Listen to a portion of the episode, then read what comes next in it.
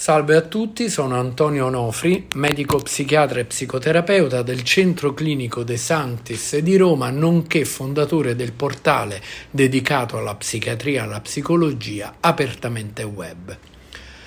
Oggi voglio provare a mh, mm, interrogarci su un tema particolarmente rilevante all'interno del mondo della psicologia clinica e della psicoterapia ma i ricordi che emergono durante un processo, un percorso di psicoterapia, che attendibilità hanno?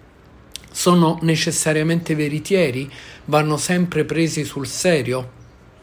Cominciamo a vedere quello che ci dice Colin Ross, autore del libro Come curare il disturbo dissociativo dell'identità lavorare con le parti di sé e altre tecniche di stabilizzazione per i pazienti con discontinuità della coscienza, un libro che è stato appena pubblicato per i tipi di apertamente web e la cui edizione italiana è stata curata da Costanzo Frau. Bene, che cosa scrive Ross? La neutralità terapeutica è la chiave di ogni buona psicoterapia.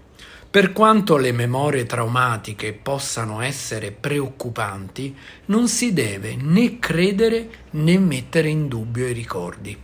Questo è un po' difficile da spiegare ai pazienti. Significa prendere una metaposizione. Non si deve concretamente credere, ma neanche non credere.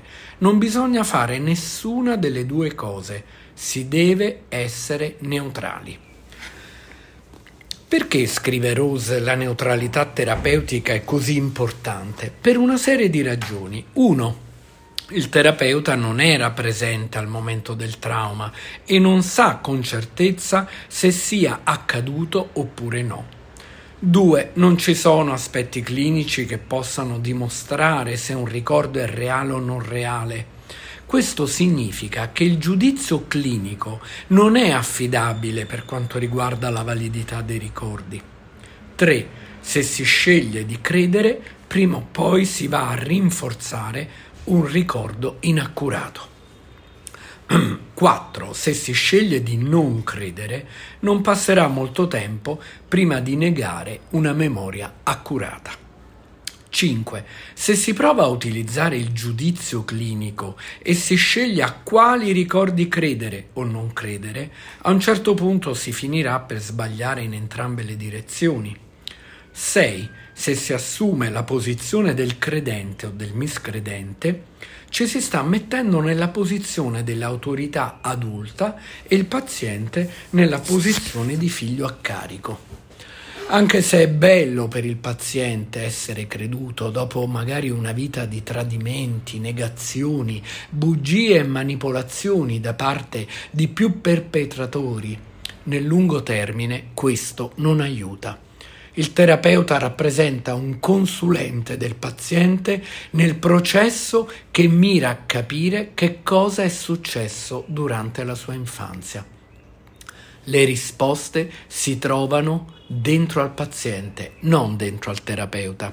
Questo scrive Colin Rose nel libro Come curare il disturbo dissociativo dell'identità, lavorare con le parti di sé e altre tecniche di stabilizzazione per i pazienti con discontinuità della coscienza, curato da Costanzo Frau e la cui edizione italiana è stata appena pubblicata da Apertamente Web. Lo trovate su www.apertamenteweb.com, un libro che tra le altre varie interessanti cose affronta appunto anche il tema della veridicità o meno dei ricordi e del trauma. Può capitare infatti che Mm, ovviamente ci siano persone che arrivano da noi già con dei ricordi traumatici e persone che non ricordano invece eventi traumatici e che proprio durante il percorso terapeutico cominciano magari ad avere dei frammenti sensoriali e poi a ricostruire qualcosa e poi ad avere sogni o incubi che lasciano eh, immaginare che possa essere accaduto qualche cosa. Bene, come, come porci di fronte a tutto questo? Soprattutto quando si tratta di ricordi eh, che non erano presenti nella continuità, diciamo, dello sviluppo del paziente, prima non se li ricordava, poi appare magari lui stesso insicuro e poi magari arriva a dichiararne la sicurezza. Bene, ogni volta che mh, penso a questo mi viene in mente un altro libro famoso nell'ambito della psicotraumatologia, il libro di eh, Herman, della Judith Herman, eh, Affrontare il trauma, che appunto eh, dice che in qualche modo la posizione della, presente nella storia della psicologia tra il mh, negare l'importanza dei traumi e quella di eh, invece enfatizzarne eh, la rilevanza è in qualche modo una posizione che troviamo anche in noi terapeuti ogni volta che ci viene raccontato qualche cosa magari di così eh, di così mostruoso, di così difficile, di così brutto, di così disgustoso, da chiederci inevitabilmente ma sarà vero oppure no.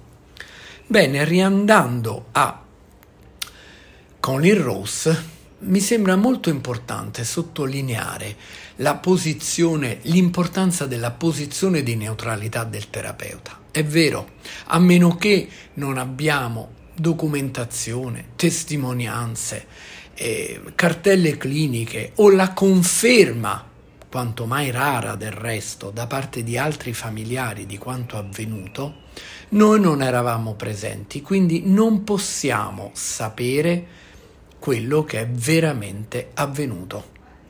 E probabilmente possiamo dire che lo stesso paziente, trattandosi di ricordi che emergono e che prima erano magari completamente o parzialmente amnesizzati, ci comunica nella maggioranza dei casi questa sensazione di incertezza.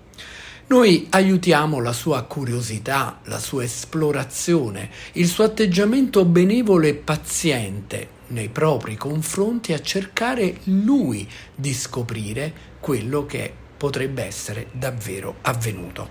Del resto noi qualche cosa come terapeuti la conosciamo. Sappiamo per esempio quanto la realtà dell'abuso sia, ahimè, tristamente diffusa anche in famiglie insospettabili, quanto il fenomeno dell'abuso sia assolutamente sottovalutato in molte condizioni, però un attimo, sappiamo anche quanto esistano esista la possibilità, in qualche modo sperimentalmente eh, confermata, dei cosiddetti falsi ricordi, falsi ricordi nati magari in psicoterapie dove in maniera ingenua ed eccessiva il terapeuta ha quasi suggerito l'esistenza di un trauma o proposto l'esistenza di un trauma a un paziente eh, con una posizione interna di sottomissione o di compiacenza, di accudimento verso il terapeuta che in maniera del tutto inconsapevole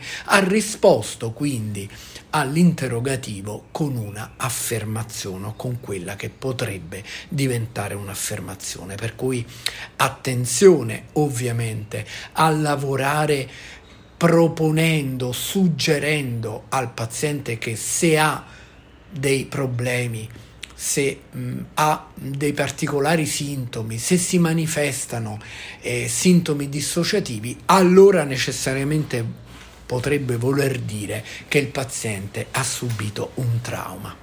Perché questo non è dimostrato innanzitutto dalla letteratura, la letteratura ci dice che i disturbi dissociativi sono molto spesso la conseguenza di esperienze traumatiche infantili, ma non ci dice che lo siano sempre.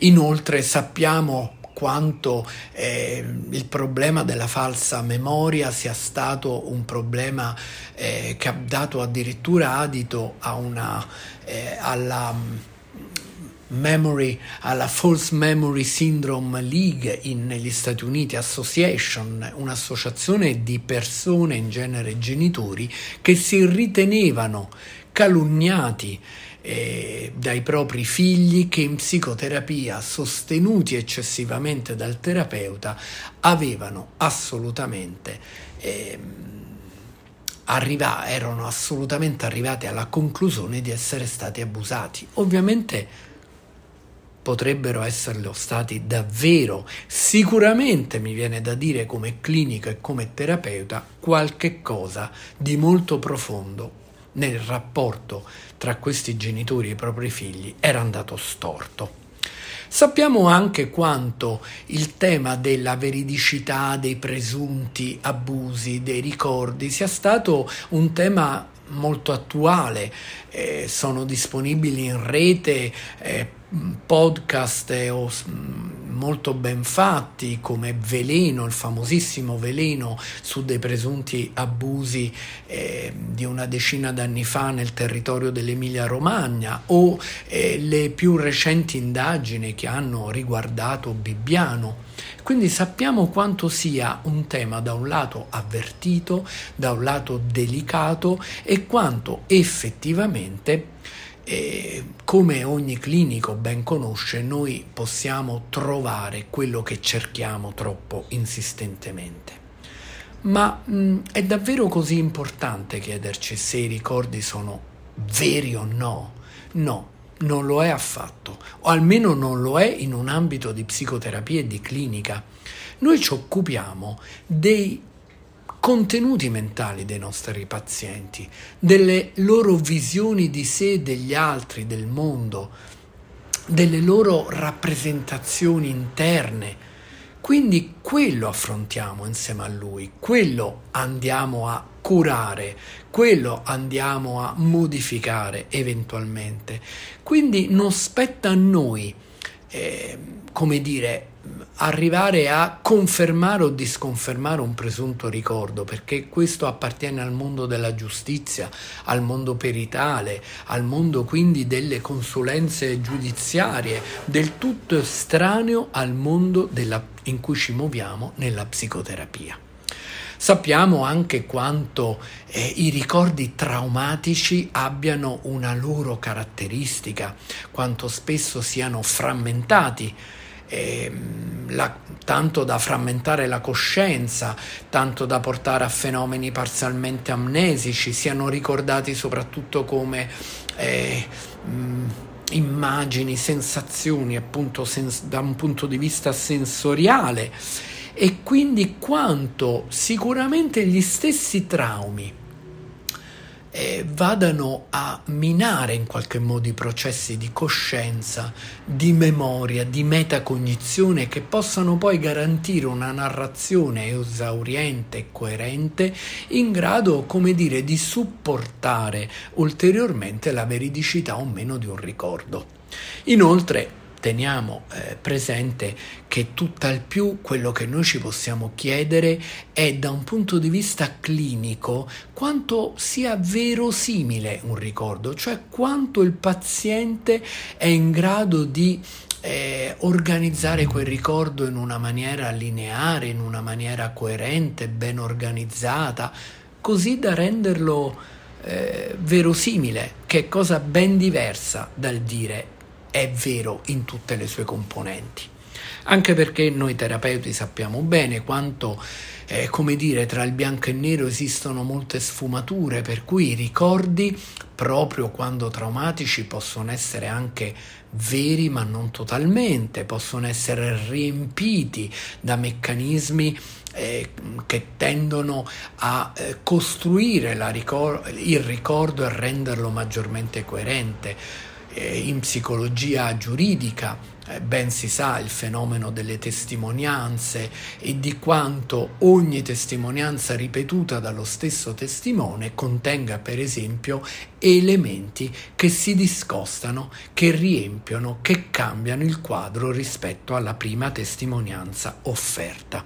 Inoltre sappiamo quanto questi stessi fenomeni in qualche modo che hanno a che fare con la discontinuità della coscienza e della memoria siano a volte conseguenza non solo di traumi, ehm, come l'abuso, il maltrattamento, la grave trascuratezza, ma anche di una relazione tra madre e bambino che è stata concettualizzata dai teorici dell'attaccamento come attaccamento disorganizzato, cioè una relazione in cui all'interno di questo rapporto l'elemento di paura di minaccia nello sguardo, nella mimica, sia entrato e quindi abbia messo in scacco il sistema di attaccamento stesso, quindi la ricerca di protezione è stata mescolata e quindi necessariamente entrata in conflitto con la difesa, con la fuga,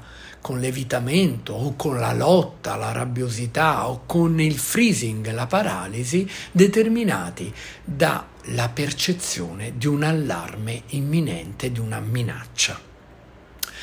E, ehm, ecco, mm, sappiamo quanto l'attaccamento disorganizzato possa sostanzialmente minare i processi, quelli che chiamiamo i processi metacognitivi dei nostri pazienti, cioè la capacità di Mm, riflettere sul proprio pensiero, riflettere sulle proprie rappresentazioni, riflettere sui contenuti della propria coscienza e in altre parole anche sulla fonte, sull'accuratezza dei propri ricordi.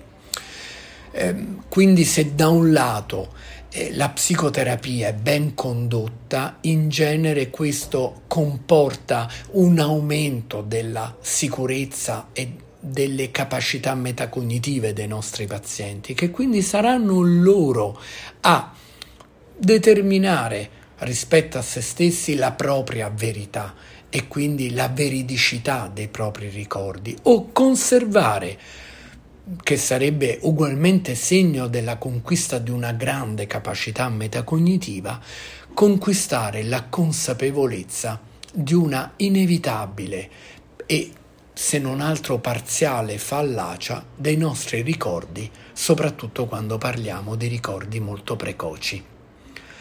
Grazie per questo ascolto, grazie per eh, dedicare del tempo ai nostri podcast che, podcast che continueremo a inserire sul sito e sulle piattaforme e consultateci sempre su www.apertamenteweb.com. Grazie dell'ascolto.